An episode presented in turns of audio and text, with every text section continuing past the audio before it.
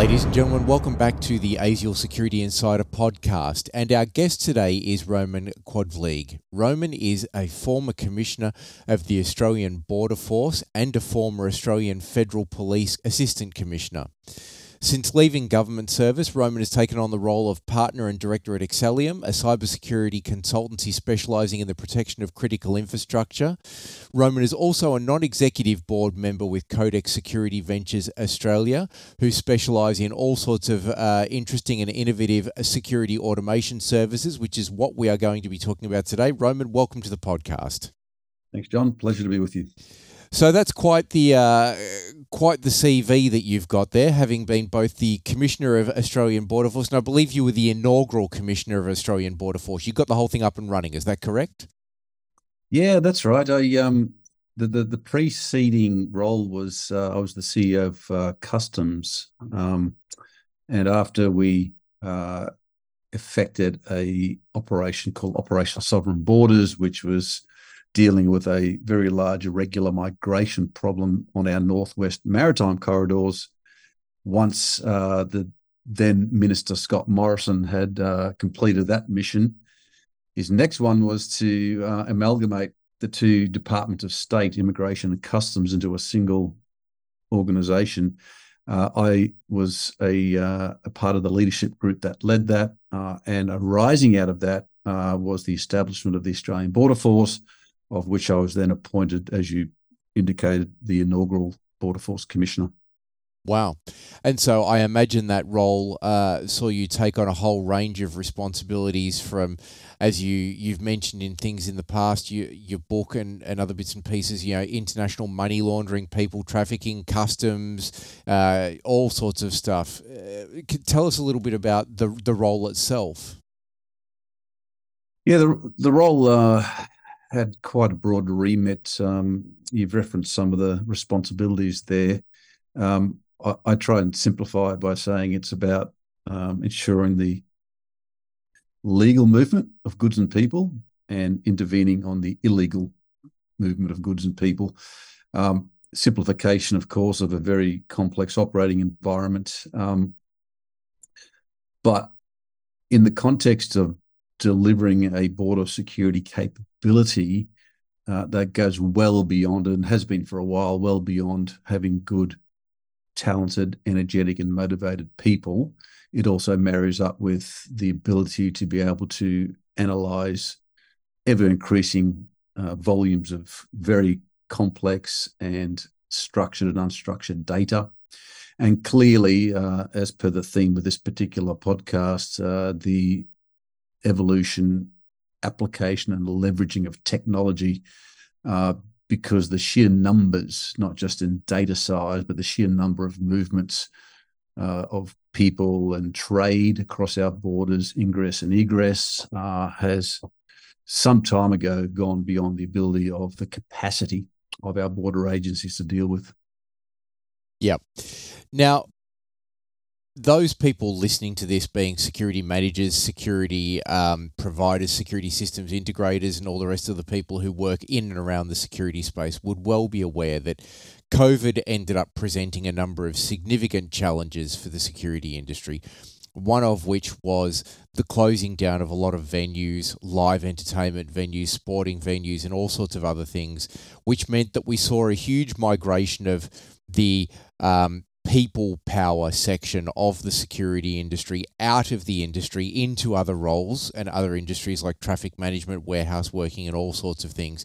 And as a result, we have had a significant challenge over the last couple of years trying to get people back in and may not potentially ever get people back into the same levels that we had before, which means we need to find smarter, better, more innovative ways of tackling some of those traditional security challenges using technology. And I imagine this is where your role with Codec Security Ventures Australia comes into the fore. Can you tell us a little bit about that organisation and, and what it is that you're doing there? Yeah, thanks, John. And I will. Um, I, am just going to reinforce a point that you made in the preamble to that question, and it's a it's quite an inflection. But COVID was quite an inflection point as you indicate, in terms of flight from the security industry. Uh, but moreover, uh, its longitudinal effect of the inability to reattract uh, those that fled from the industry back to the industry. And to me, uh, whilst COVID was a precipitating factor in that, that tells me uh, that there's an underlying lack of incentive and attraction to the industry, which I believe um, we have some answers for as a security industry as a whole in the application of technology. And that's where um, Codec as an organization uh, was born. Um, the organization uh, was a result of six or seven security industry technologists and venturists um, coming together over a period of time and realizing that um, within the security industry as a whole, there is a reliance on manpower, and I use that in absolute gender neutral terms, uh, and there always will be a, re- a, reliance on a human person to make uh, judgments around the triaging of incidents, uh, whether it requires response, what kind of response it requires, uh, the application of that response uh, once it's occurred, uh, post-incident review, continuous improvement. Um, those are those are subjective roles that, in my view, even with the advent of AI, can never be replaced uh, with technology. Um, and so, when Codec formed, uh, we were of the view that we want to, as much as possible, augment the security industry with technology to undertake those high volume, low value tasks, what's sometimes referred to as the noise, uh, in order to free up the human beings to undertake the high value tasks that I just described. And whilst Codec, um, in its collateral and in its engagement, and I'll use this term here today, talk about robots because robots sound sexy and they are the manifestation of the solution. Um, the real solution is technology. It's uh, if you think about how to augment a security operation, whatever context in the future, and you pose the question, can you create a better preventative and response solution with the augmentation of technology? The answer is yes. What that technology is, that will come in various different forms. It will come in robot forms, and we've got a great partnership with Cobalt Robotics, what I'll, I'll talk about in a moment. Uh, but it could be aerial drones, it could be AI platform sitting over the top of a whole bunch of ingested feeds, whether that's CCTV or electronic access control or any other feeds for that matter. So my view, very, very strongly, and I'm, I'm firmly of this opinion, as is the Codec team, that technological augmentation of security is inevitable. Yeah. I, I think that's the big thing moving forward, though. There's, you know, we, we have a number of significant international events, for example, uh, coming up over the next 10 years. And for fear of kicking over a hornet's nest that we don't want to get into, we're just going to ignore the Commonwealth Games. But we have um, you know, the men's and women's rugby World Cups coming up in the next couple of years. We have the Olympics taking place.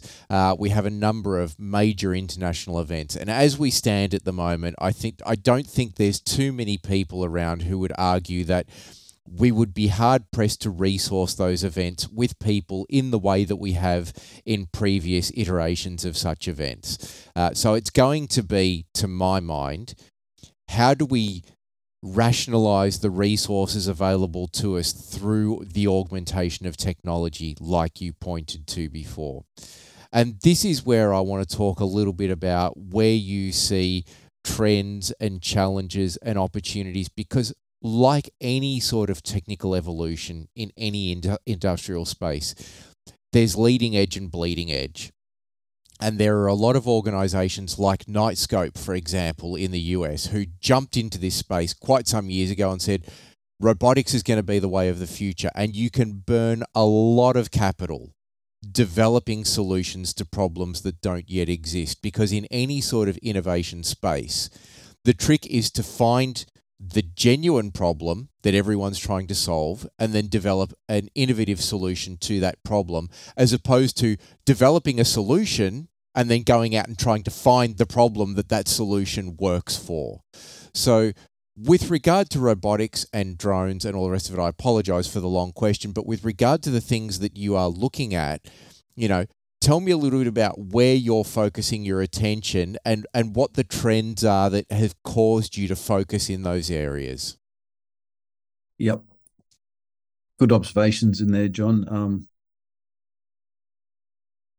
I think um, the what I've seen in the security industry in particular um, no, no, let me rephrase. What I've seen in the event space is a growing demand and um, and and execution of events such as those that you have described. There is certainly since um, we got over the challenge of COVID, there has been an uptick of demand for public events, whether they're sporting events, whether they're um, entertainment events. Um, there seems to be an increasing appetite in that.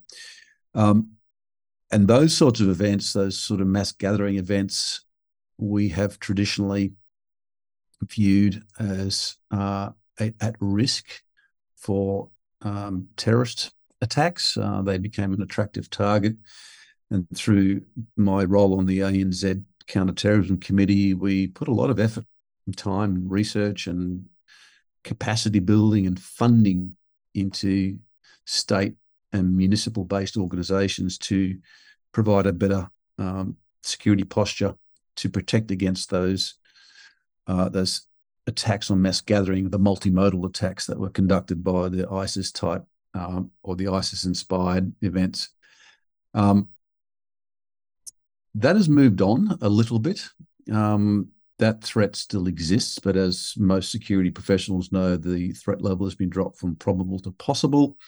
That's great testament to um, the work of security authorities around the world and in Australia, uh, but you can't discount that threat, uh, particularly those that may uh, be emanating from uh, from lone actors or small cell actors uh, who may be inspired by that type of ideology.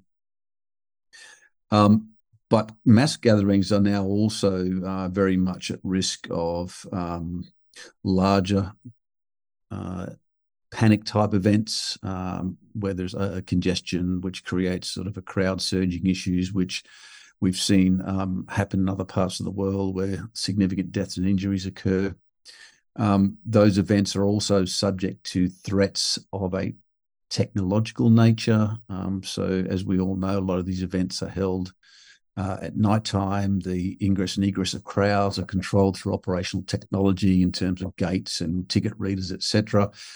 Any uh, malware or ransomware or other hack- activist type attack um, on the tech systems would uh, seriously disrupt those events to the point that they don't occur. So then you get a sort of a an amenity degradation. You get a um, you know a, a, disruption of social social capital. So there's a whole bunch of uh, different types of threats that sort of come into play in in terms of the um, the running of those types of events. And I'm, I'm apologising in, in, reciprocity here for my long-winded answer, but no, it's um, fine. my view is that um, the the quality of those events from a social enjoyment perspective uh, is added to by um, less intrusive security, as opposed to having significant um, levels of overt and visible and interventionist security. You know, your traditional physical bag searches, um, your, your, your, wanding, um, walk through metal detectors, um, crowd controllers. Um, th- there's a whole range of potential balances here that are in the in the in play in terms of um, a security effect versus the the the effect it has on on crowds and the running of those events. And that's where, in my view, technology plays a big role. And I, I, and I mean that not just from a pure security threat identification and response perspective, uh, but also from an, from the management of crowds. And if I give you an example of that, um, the uh, the evolution of aerial drones um, and the imaging from those drones uh, provides the ability for venue operators or event operators to get much better situational awareness of um, not just crowd numbers and concentration of crowds and uh, crowds coming in through particular routes, but there's some really clever technology around now where uh, mood and crowd sentiment can be measured through micro expressions, through um, uh, anomalous pattern detection in crowds, etc., which gives early preventative uh, information. It allows positioning of security resources and or responses. So that sort of early identification and prevention um, functions are enabled by technology. Yeah, and and I guess to that end, there's a lot there that can be done when we look at the integration of various disparate systems. If we look at using cameras to detect micro expressions, if we look at using geofencing of, of social media to see uh, if we detect a micro expression that might lead to some sort of duplicitous behavior, and then see who that person is potentially communicating within with within the range of the stadium, uh, see what sorts of traffic they're generating online and social media. It's not inconceivable, I imagine, to then, if there were an incident, and let's take this to its broadest, most extreme scale. Um, let's say we had um, dirigible hot air balloons with cameras mounted on them floating around uh, the MCG precinct or around Melbourne uh, on a 24 hour rotational basis. It would then be possible to actually track back through the footage and see well, what vehicle did that person arrive in? Where did that, if we can backtrack the movements of that vehicle to the location from which it originated, who's living in that house, what other people have been to that house in the last few months. I mean, is this the kind of thing that you're talking about? Absolutely. Uh, so that retroactive application of imaging is very important in the context of post-incident review, analysis, investigation, and many a times um, true crime uh, fans will know that uh, offenders have been caught through retroactive analysis of CCTV systems, whether they're public or private. Um, but even more so, if I can sort of take that a little bit further, um, there is now um, some very uh, leading edge technology around the uh, an analysis of imaging. So, if I give you an example of that, um, we are, and I, I won't mention the airport by name, but we have put a um, one of our Cobalt robots into a major global airport uh, under a trial. Um, we are, and that robot itself has um, over 60 sensors on board, which go well beyond um, the sensors required for a security effect. Um, it can identify changes in humidity, detect chemicals in the air, temperature changes. Uh, it can detect spillages or um, moisture on the floor where there's a slip risk, etc. So there's a there's a whole uh, facilities management functionality that is tethered to the security functionality on this particular Cobalt robot that we have. But we are going to um, optimize that sensory equipment even further. It goes to answer to your question. We are partnering uh, with a um, wonderful Australian sovereign uh, data analytics technology called True Recognition uh, down in Melbourne. And I'm going to give you the layperson's version, version here for the non-tech guys. Oh, oh, you still got me? Yeah, uh, absolutely. Oh, sorry. sorry. I thought I just got a prompt on my screen saying going up. Um, where the uh, the the data from any number of visual feeds can be brought into a single platform. Let's call it a CC, uh, a whole bunch of CCTV cameras coming into a single platform that feed there gets split out into multiple instances of the same feed. And for each of those feeds, uh, an end operator or a client in this particular case can switch on a different style of analytics. It might be uh, it might be facial recognition, um, may not be. That's not uh, that not particularly um, in an upward trajectory in terms of uh, um, a whole bunch of privacy uh, advocacy issues. Um, it might be analytics around movement pat- patterns. It might be analytics um, around some other um, detection system. And so a client uh, could be looking at 12 different data analytical tools on a single form of ingested CCTV. Now, when you think about that in the context of um, monitoring early detection uh, of threats and coordinating your response resources, that is a uh, significant and evolutionary step forward in terms of preventative security. Yeah. I mean, it's it's not too dissimilar to use a crude analogy to what we do with um, airport baggage screening, really, where the more advanced baggage screening systems are looking at, at items going through from multiple different angles using multiple different data sets to determine the difference between organic, inorganic, electronic, um, you know, potential explosives and so on. And it's only by having that holistic data set, which is what you're describing, that we get the best overall picture because every test, every technology is going to have strengths and weaknesses. So the more we can stack those layers of technology and analytics, the better the picture that we're going to get. Which brings me to, I guess, one of the questions I would ask. You know, it, I've got two more in sort of wrapping this up. Where where do you see the trends in the technological space in the security industry occurring over the next few years?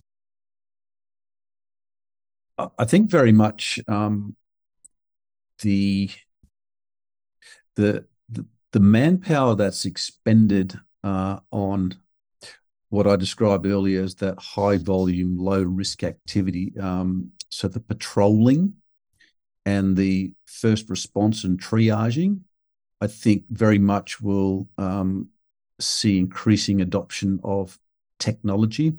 And you mentioned earlier um, Knightscope, um, that was a company that, yes, it created a solution to a potential problem. Um, but I think that in the context of um, situations where you have large precincts um, or sprawling precincts, whether they're buildings, warehouses, venues, might be port ecosystems, um, if you have the capacity to implement um, a set of patrolling functions in a technological way, so you may have a terrestrial robot with all those sensors I described earlier, uh, conducting patrols um, in the internal inside the perimeter of, of a building. Um, the Cobalt robots, for example, um, are so advanced they can integrate into the um, into the smart building functionalities of most modern buildings. Got the ability to call lifts electronically. Um, can go up up and down multiple floors. You can set them on a patrolling pattern across every single floor of that building. And as I indicated earlier, uh, not only will it provide um, security censoring in the context of missing items, open doors, uh, people on site who uh, aren't supposed to be on site, um, can conduct access pass inspections, etc.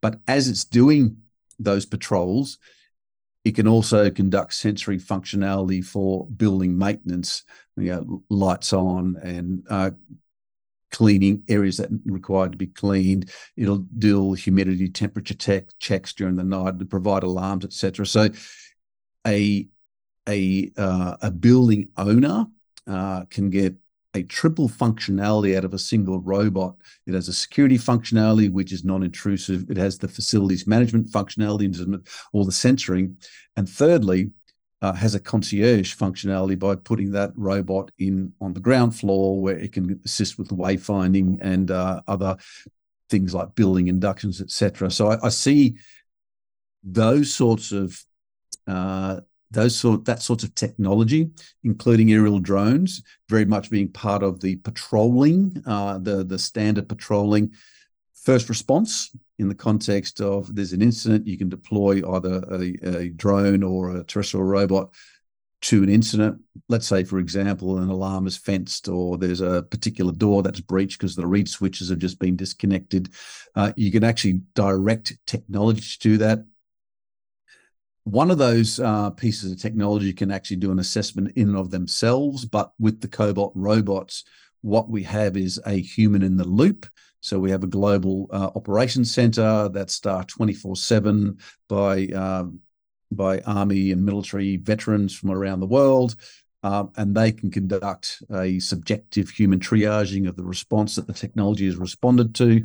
They can also perform other functions if there is a uh, someone working late at night that feels a bit vulnerable walking down to the car park. Um, they can go and request a security escort, and the robot can escort them along. But there's also a human in the loop to conduct any triaging or reassurance or calling of emergency services. So I really see um, that as being a significant role for technology.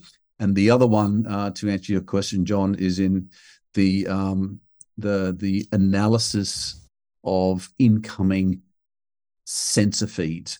They are so prolific and prevalent now. Um, there is simply too much data coming into operation centers for any human being to properly assess in near real time to make it effective. Uh, and technology has the ability to cut out all that noise um, and provide a early triaging notification to a human who can then make the final triaging decision. So I, I do think that'll occur. But I'll finish on this point. I think that you alluded to some of the challenges in the space or technology in the form of things on screens or software, they're relatively acceptable and tolerable to our broad clientele. But when you start putting things like robots into buildings or precincts or warehouses or to venues, there's still, I think, in my view, probably another five to 10 years of adoption in that space. You know, there, there are the concerns around the uh, the the the reaction of the public to robots.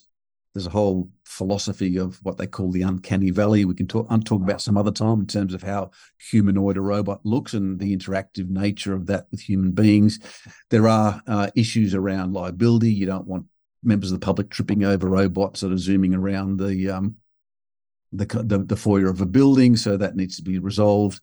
There are also, I think, some industrial issues to just uh, get over. Uh, what we don't want to get into is this uh, rhetoric around um, technology or robots will take over human jobs. That is not the case, but there will be some uh, some resistance to that. I think in the in the in the next five or ten years. So there are a number of challenges in terms of um, technological augmentation of uh, security in in the manpower space, but to my earlier point, I think it's inevitable. Yeah, for sure. Now you've written an interesting article around this in uh, in the most recent issue of uh, ASIAL Security Insider magazine. So for anyone who's wanting to know more, you can you can find that on the ASIAL website, or you can contact ASIAL to get a copy sent out if you haven't already. You also have a book out, Roman. Tell me about the the book briefly and where people find that. Yeah, yeah, I wrote uh, I wrote a book, uh, Tour de Force uh, biographical in nature. Yep, we've. Uh, um, it sorry, starts you, from my very. Sorry, uh, you, you froze there. You froze there for a moment, Roman. So if we can go back to sorry? you, you froze there for a moment. So if we can go back to you introducing your book and telling us a bit about what that's about. Yeah, thanks, John. Um, yes, I wrote uh, Tour de Force uh, when I first left the public service uh, a few years ago now. It's uh, biographical in nature. It um, essentially starts from when I first set uh, foot on the beat in Fortitude Valley in Queensland as a young cop.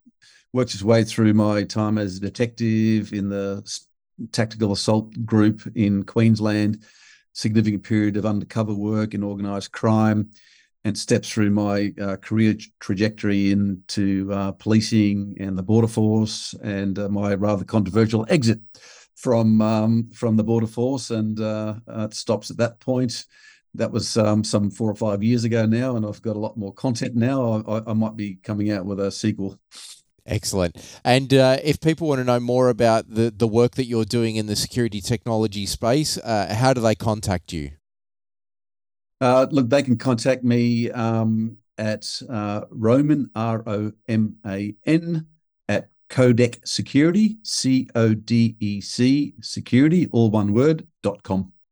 Fantastic. Well, Roman, thank you very much for your time. It's been a pleasure chatting to you, and we look forward to catching up to you in the future. Thanks, John. Been a pleasure. Thank you. And ladies and gentlemen, don't forget if you've enjoyed this podcast, there are plenty more like this one in the ASIAL Security Insider series. You can find them on uh, Apple iTunes, Spotify, Blubrry, uh, the Google Play Store, and all the other great places that you can find amazing podcasts. And we look forward to catching you on the next episode. Have a great day.